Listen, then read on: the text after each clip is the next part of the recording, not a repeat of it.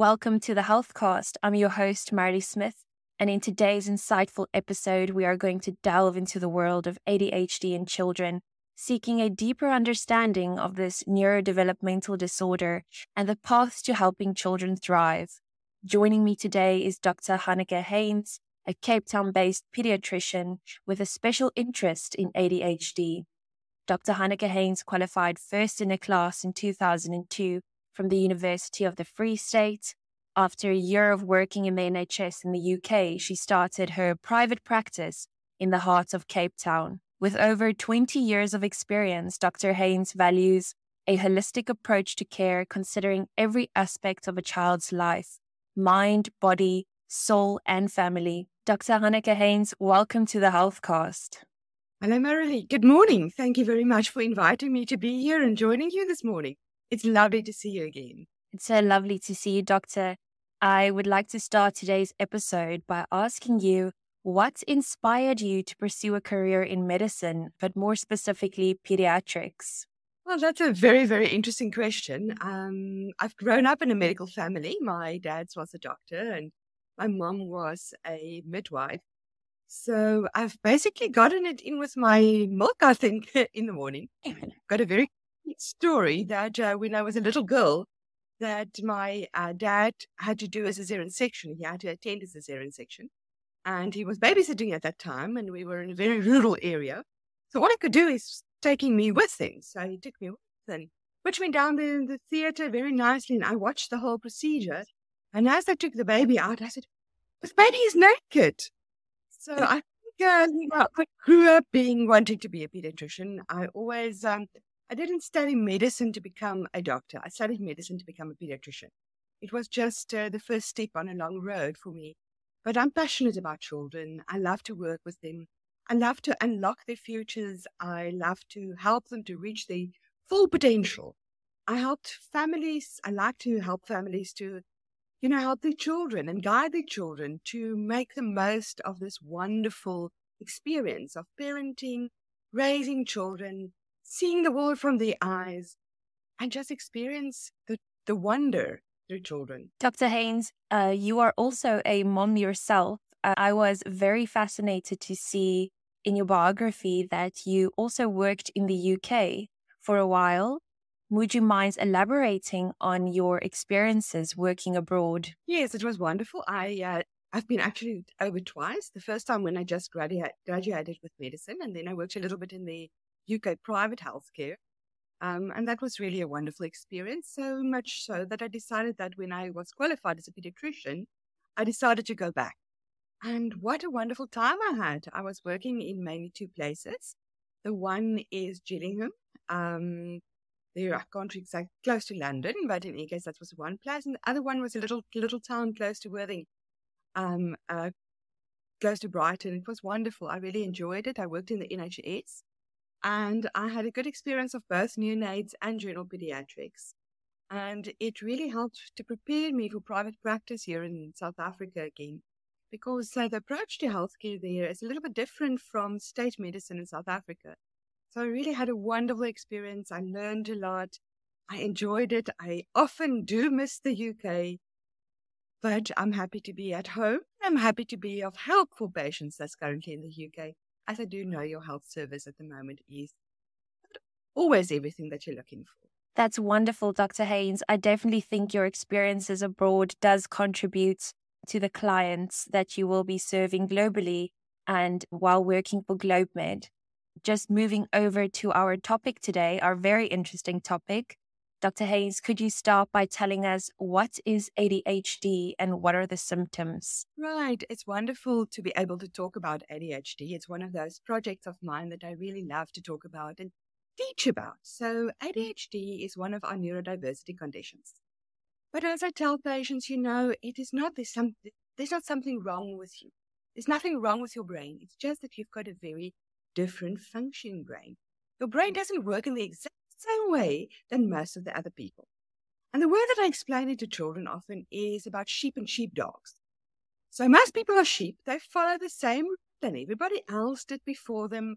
It is a very normal way. It's the easy way. You don't really try to break the boundaries. You stay together. And it's very, very important to have sheep because that's how world goes on. Our ADHD kids are more like sheepdogs. They're all over the show. They're a little bit here, they're a little bit there. But they're the guys that changes the direction of the sheep. So they guard the sheep, they change the direction. They're the guys that comes up with this brand new ideas to change the world. So I'm sure a guy who did the internet must have been on this ADHD spectrum because it's you know, telling somebody 50 years ago, I'm going to send some mail through the air. And then you thought about pigeons. Um, not really about the way that we do emails nowadays and the cloud and everything else. So it's these guys that comes up with harebrained ideas, some of them good, some of them bad. But like any sheepdog, they need a lot of training to get to reach their full potential. So as they work differently, they, the main problem with ADHD is that they struggle to focus. So it's this whole idea of that the brain needs to focus on one source. If they're sitting in a classroom and there's a teacher standing in front and explaining, say, for instance, a maths problem, not really interested in that. Their mind is going to jump to the lawnmower on the outside, to the friend that told them something during break time, to, you know, scribbling with their pens, to fidget with their feet, to do something else, except, you know, focusing on the teacher. And that's got to do with the way that the brain and the neuroanatomy and the neurophysiology is working. So our brain is very much consisting of roads, very much like the highways that we've got. But between mm. these highways, there's little gaps. And then the message needs to jump across the gap. And the way that, that this is happening is that the message is coming down, traveling through this nerve, and then when it reaches the synapse, there is neurotransmitters that is released into the synaptic space. And then those neurotransmitters then travels across to the next to the receptors on the other end of the synapse. And then the message travels across. And then on the first end of the synapse, there is vacuum cleaners. And these vacuum cleaners then helps to bring those neurotransmitters back into the vacuoles ready for the next message. The children with ADHD have got too many little vacuum cleaners. So as these little neurotransmitters is released into the synaptic space, they're immediately reabsorbed. And there is a lower amount of neurotransmitters left to bring the message across. And that makes that the messages are tiny. So there's many, many messages that is traveling across, but they're all at the same level, I almost want to say. So that focus of kind of I need to make this the main message. And the other messages, little messages, is not a is, is difficult for them. So they cannot focus on one main message. All the messages comes comes across the same level, I almost want to say. And that is the reason why these children are, are having trouble with focus and concentration. So there is three main big groups of symptoms that these children have. The one is then difficulty in focus. And then it's hyperactivity or symptoms of hyperactivity.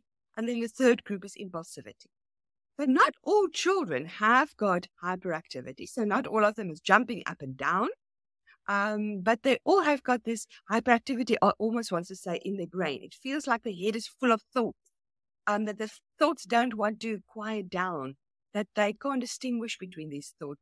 And sometimes the hyperactivity comes out in that. So when we evaluate children with with ADHD, we look at 18 criteria. Nine of them falls into the uh, focus and the concentration component of it, and nine criteria falls into the hyperactivity impulsivity group. And out of those 18 criteria, you need to be able to tick 12 boxes. And um, it needs to be happening from a young age before the symptoms onset, must be before the age of 12 years. So if you suddenly have concentration problems at the age of 20 and you never had that before, you're not going to fit the diagnosis. And the symptoms must be present in more than two places. So it must be present at home and it must be present at school. And then this, the, the problems must be so much uh, uh influencing the child's life that it actually has an effect on um, his ability to, um, to function. So it must be of a severe enough nature to influence quality of life. And that's a criteria. So if we do an evaluation, we look at things of, um, it, are they able to finish their tasks? Do they bring a lot of uncompleted tasks? Do do they make unnecessary mistakes? You know, mommy sits with a child the whole evening and he studies all the spelling words and he knows everything, and then he gets two out of ten for the spelling test. Um, it's because they just write that first thing that comes into their head. They get distracted very easily. So you ask them to say, for instance, go and fetch for me your shoes and bring your jersey. And then they come back with comb. They completely gotten distracted on the way or they just never come back. So morning routines can be a very, very difficult thing. So that everyday daily tasks, getting through through the um, waking up, brushing their teeth, getting dressed, combing their hair, getting breakfast, getting their books and getting to course, you know, that's difficult. That's a challenge. Um, they are um, very forgetful, as I say, in daily activities. They don't have executive functioning skills. So any very big tasks or complex problems they struggle with, they uh, can't kind of take one thought and then break it down into different things and then break it down. So it is overwhelming for them. They tend to be losing their stuff. So mommy loves lost and found because there's anything from a shoe to a lunchbox to anything there. So, so they leave their stuff at school often. They tend to talk a lot. So they can speak a lot. They speak, especially the girls, they talk a lot about things and chatter their mom's ears off their head. They interrupt conversations. So they often would say, Mommy, Mommy, Mommy, Mommy. And Mommy say, Just a moment, Jamie. And the mommy says, Mommy, Mommy, Mommy, Mommy, Mommy. They struggle to wait their turns. Um, they all can be very busy. They're loud, so you know where they're in the house. They play loudly. Um, they are very generally very, very busy children. They don't sit still in class. They tend to jump up. They tend to distract the other children in the class.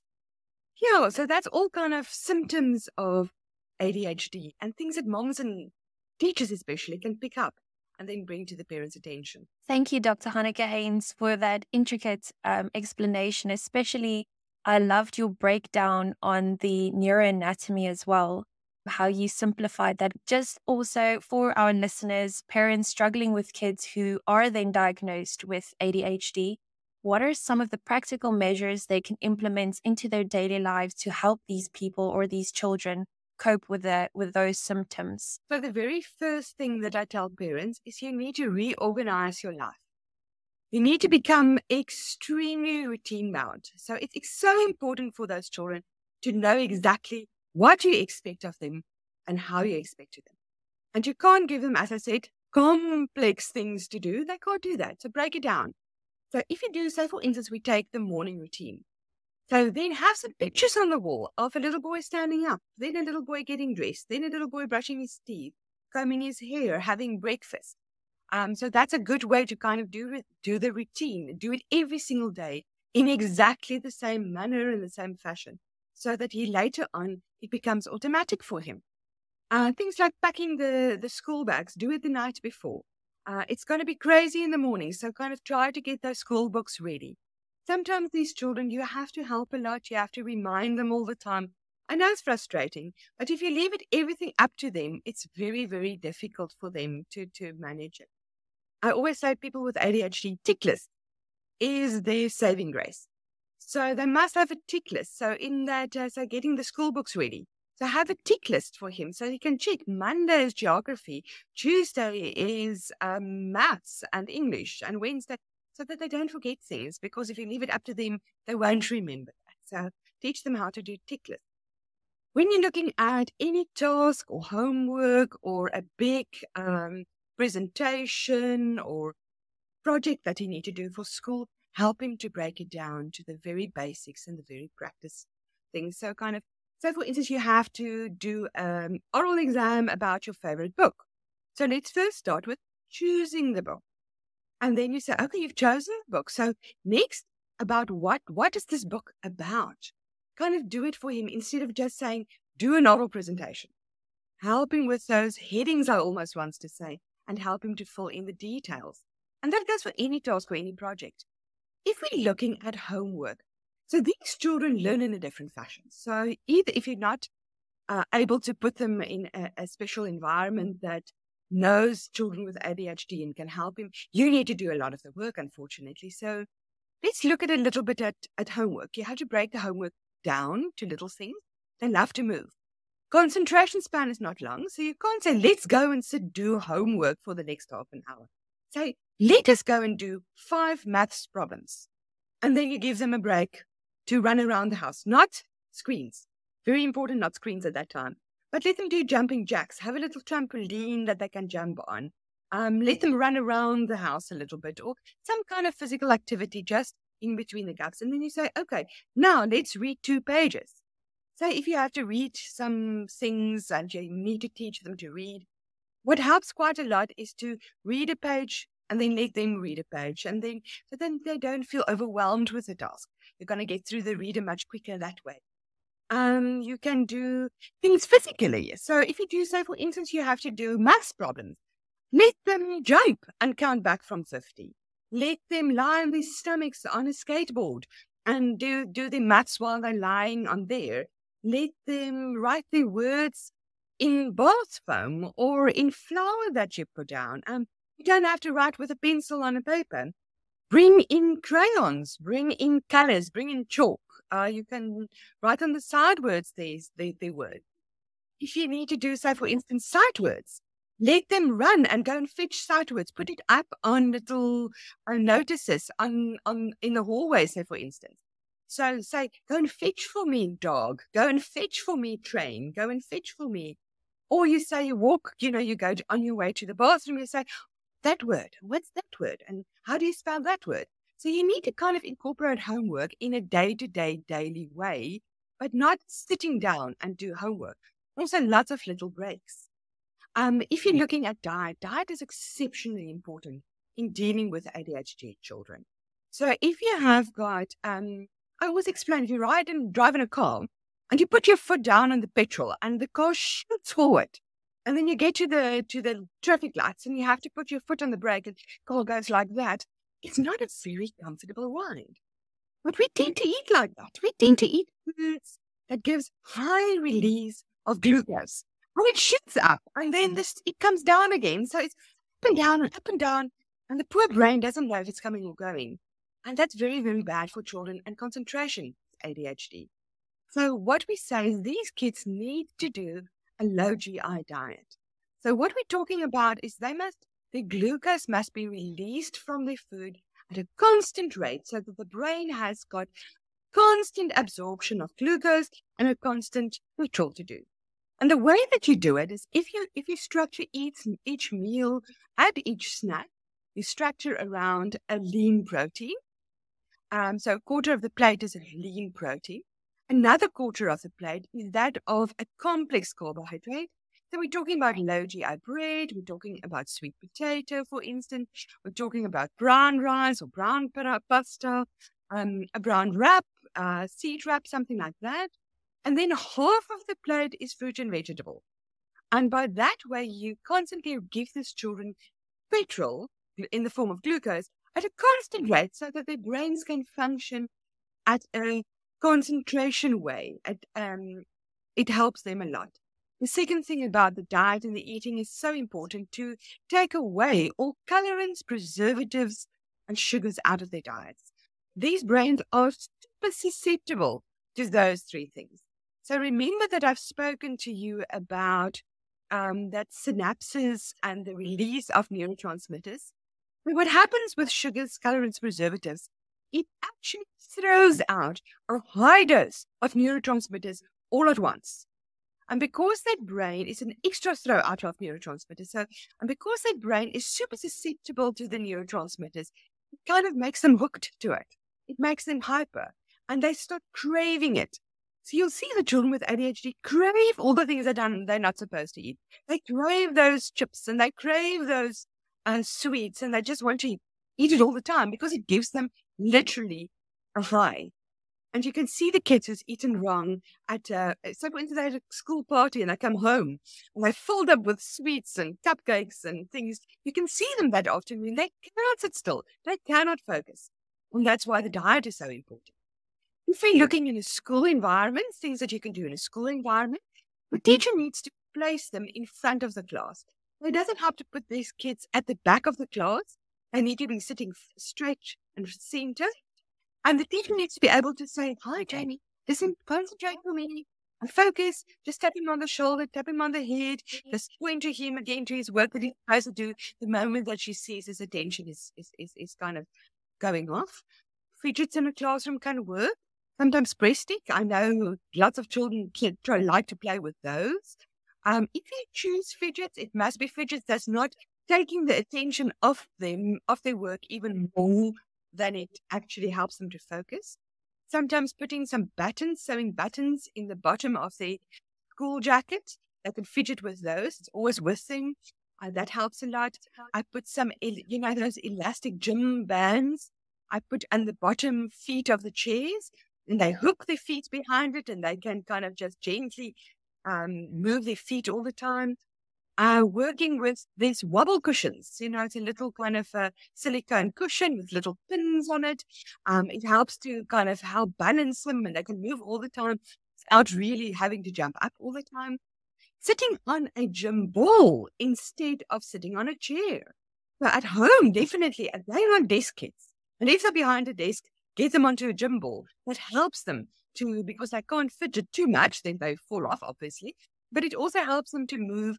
And by moving, they focus. So that's another way.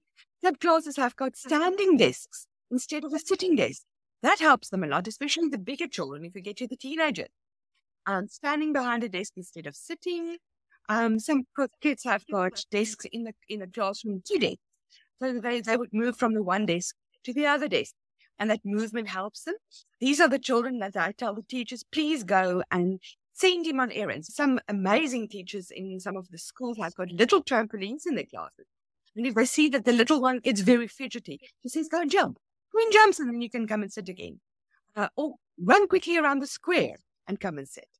Make sure that they're not sitting in the same direction line or very close to a door, open door or a window, because any person that walks past those is going to look at and teach the teachers how to teach these children to break down their tasks. Make sure that they get reminders to write down the things that they're supposed to do. You can't rely on the memory just to remember what they're supposed to do. Um, and then there's certain concessions um, that can be arranged for. So letting these children write their exams in separate classrooms so that they don't have to write uh, amongst their peers where there's quite a lot of distractions. Uh, giving them longer time to write. Sometimes they need a bit of a longer time. Uh, getting them from just somebody that's just and, and, you know, kind of from their shoulder, the moment that they, you know, their focus drifts off, reminding them to come back to what their task at hand is. Um, then you get scribes and readers. Some of these children need a scribe and a reader. So that's things that can be arranged with the educational departments, um, especially when the children get into the higher grades. And that's all kind of little ideas that you can implement on a daily basis already at home and in school. Those are wonderful practical measures, Dr. Heyns. In some cases, it might be necessary to move over to um, medication as treatment as well for ADHD. And that can be quite intricate and intense, but that all depends on, on diagnosis and obviously a consultation with a pediatrician first. Would you mind just lightly touching on that subject for us as well, please, Doctor? 100%. So, medication is a very big topic and that has a very big so when we're looking at all the measures that I've, I've, named, we call we talk about um, behavioral therapy, and that's extremely important. But it's so important at the same time. Sometimes help these kids just to focus. Now, there's three groups of medication, or this um two major groups. So we talk about stimulants and non-stimulants. So non-stimulants um, works longer. They work for 24 hours and not necessarily as effective with especially the hyperactivity and impulsivity, but they're very good uh, in children that has got more anxiety, that's very anxious um, because of the ADHD or because of other problems. That's our non-stimulant group.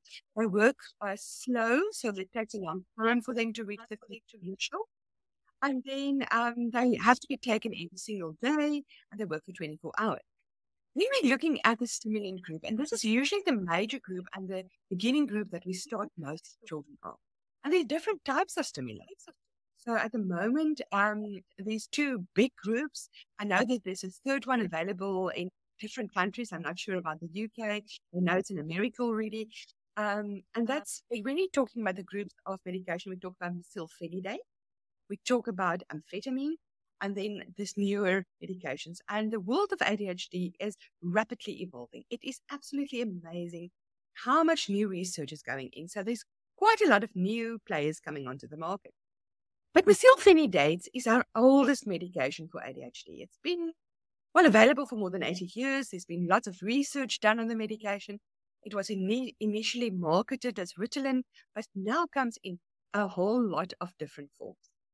Most of our stimulant medications are basically medications that is coming across the um, synapse in the sense that it blocks our vacuum cleaners.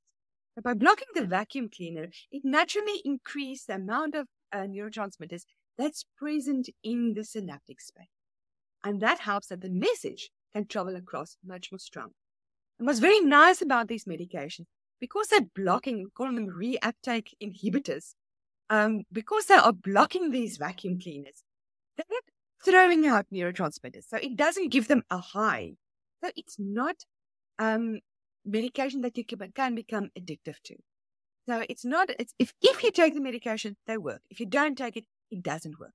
This medication lasts for anything between four, six, eight, and 12 hours. Um, as the child takes it, it starts working in a certain period of time, and you can see it stop working at this period of time. It doesn't build up in the system.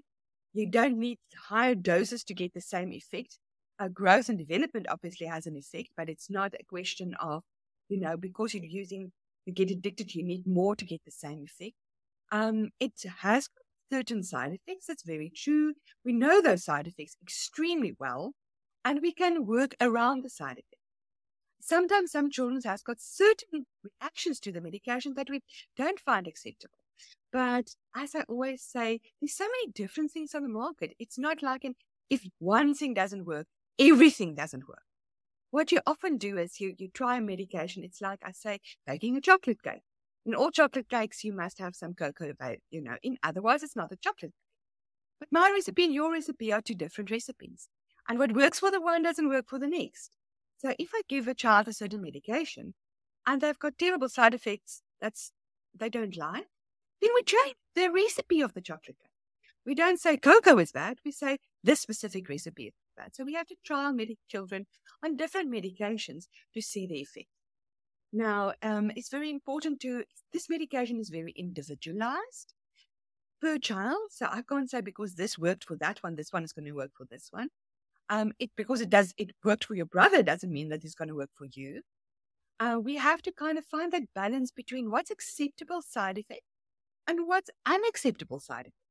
We sometimes have to kind of just come up with ideas on how to manage the side effect give the medication earlier in the morning or uh, take a shake for, for, for, for lunchtime because they've got a lot of appetite instead of having trying to get a whole meal into them. Um, there's many ways that we can work around this in, in medication. And it has to be individualized from child to child.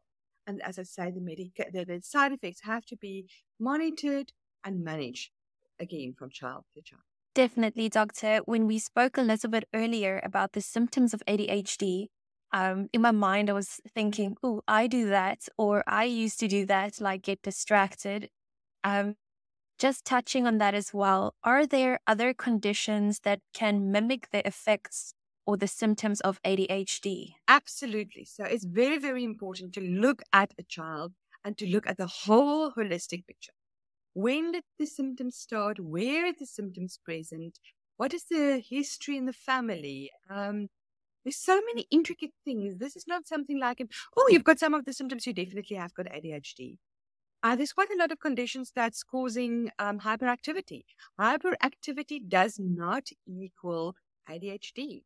And I often find that some of the bad rap that our medication has gotten is because it's been given for children that doesn't have ADHD. And obviously then it has got mostly side effects instead of effect.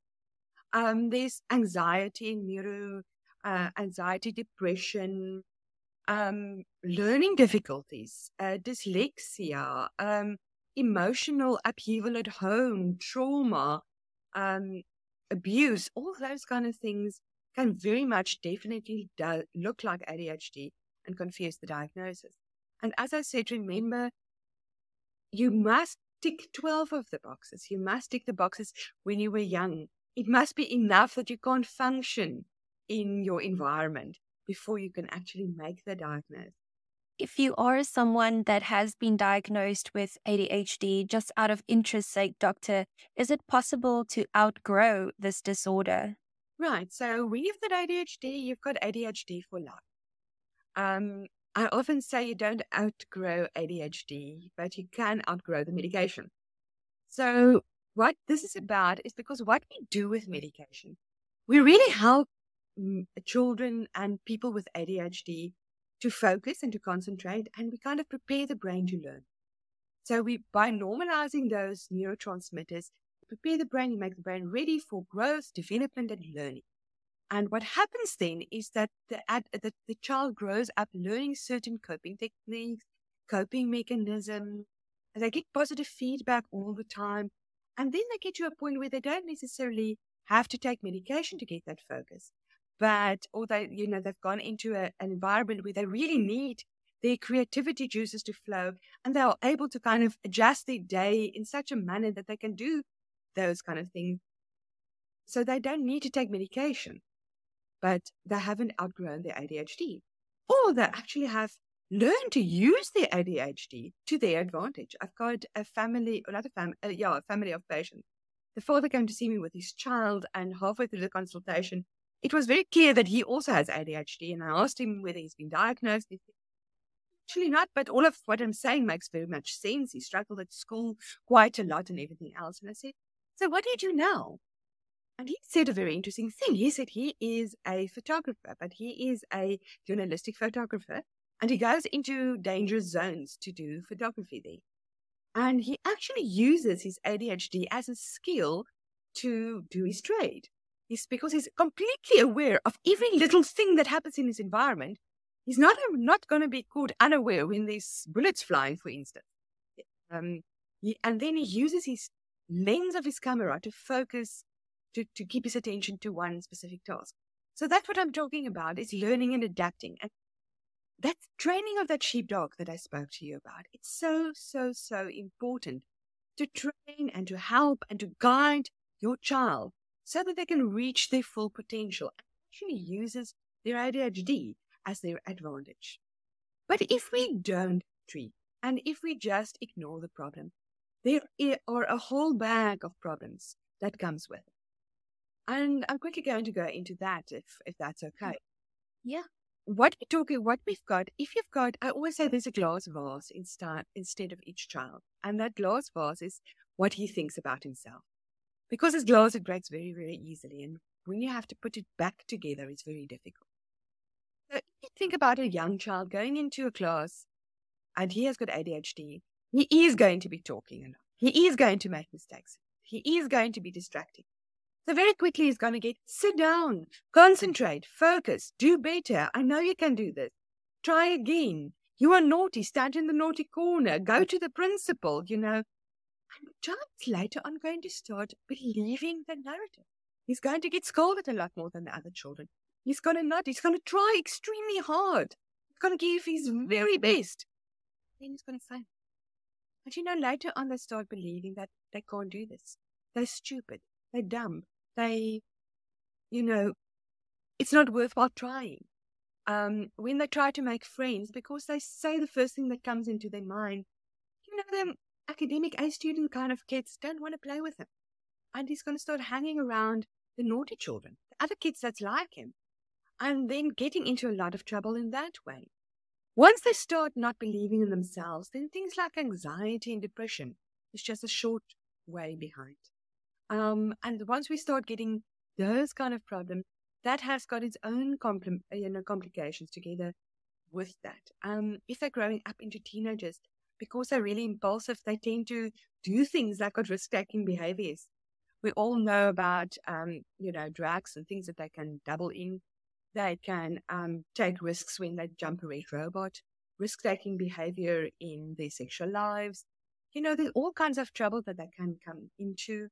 And then growing up as adults, it's difficult then for them to kind of uh, do certain tasks. They have got marital problems, relationship problems. They've never learned how to deal with all these things. Um, the brain of ADHD itself is exceptionally susceptible to becoming to addictions, and that goes to all kinds of addictions. Um, because what happens with anything that a person gets addicted to, it gives that release of neurotransmitter that gives them a high, and their brain is extremely susceptible, much more so than the person without ADHD to get addicted. And the one addiction that I really want to talk about quickly is, is screen times. So children with ADHD all have got a screen addiction. If you speak to the parents, will, they will say they love the computer, they love the iPad, they're great at it, and which is true. But they actually get so quickly, so addicted to it, that they cannot function without it anymore. I've just this past week, I've seen a little boy that I've spoken about. He's eight or nine. You know, he stopped playing soccer. He can't get wait to get home to, to see his computer. If the mom takes the, the, the, the switches off, you know, the computer or something, he gets rude. He throws temper tantrums. He gets up at night time to go and switch it on to play his game.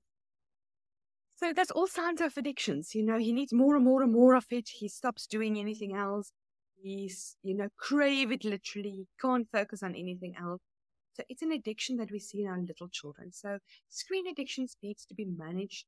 Uh, it's part of our daily life, so you can't just completely exclude it. It has to be managed very, very, very carefully. So it's extremely important that we do know that we have to be aware of these risk factors that people with ADHD have. And you have to mitigate that and you have to help your child to understand his, his, his, his wonderful characteristics, but also where the potholes lie and how to stay clear of them. Just wrapping up our episode today as well, would you mind giving our listeners a final thought on your opinion regarding ADHD? Right. So, our children with ADHD are lovely, beautiful, amazing children. I love working with them. And I love unlocking them. I love to help them to reach their full potential. Also, actually, to see their full potential. It's amazing where a little guy that really, really, really struggled. I always say, like running a race, you have to run hurdles. Your friends are all running sprints to take those hurdles away and unlock that child. But these kids do need help. So it's important to recognize them. If you've got a child that you suspect might be having ADHD, get help. Start implementing the things that you can do. Change the diet, help with the homework, putting, you know, lists in place, everything else. Seek medical help. Find out. Do your research. And there's so much we can do for them. If you have tried medication or if you, if you think medication is not working or you've got a bad experience or you hear from people that has got bad experiences, speak to your health professional so that your health professional can help you phase out because there is something that you or your child can take that is going to help. So don't just throw everything out. Let's work, let's help, let's help to unlock your child and let him get that full potential and fly. Dr. Heyns, thank you so, so much for taking the time to speak to me today. It was a pleasure. It was lovely to speak to you and to the listeners. And I really do hope all of you learned something today. And I'm there to help anytime. That wraps up today's episode with the lovely Dr. Hanneke Heyns and the journey to helping children with ADHD thrive. This podcast is powered by GlobeMed UK, giving you access to the best doctors, treatments, and medical specialists worldwide.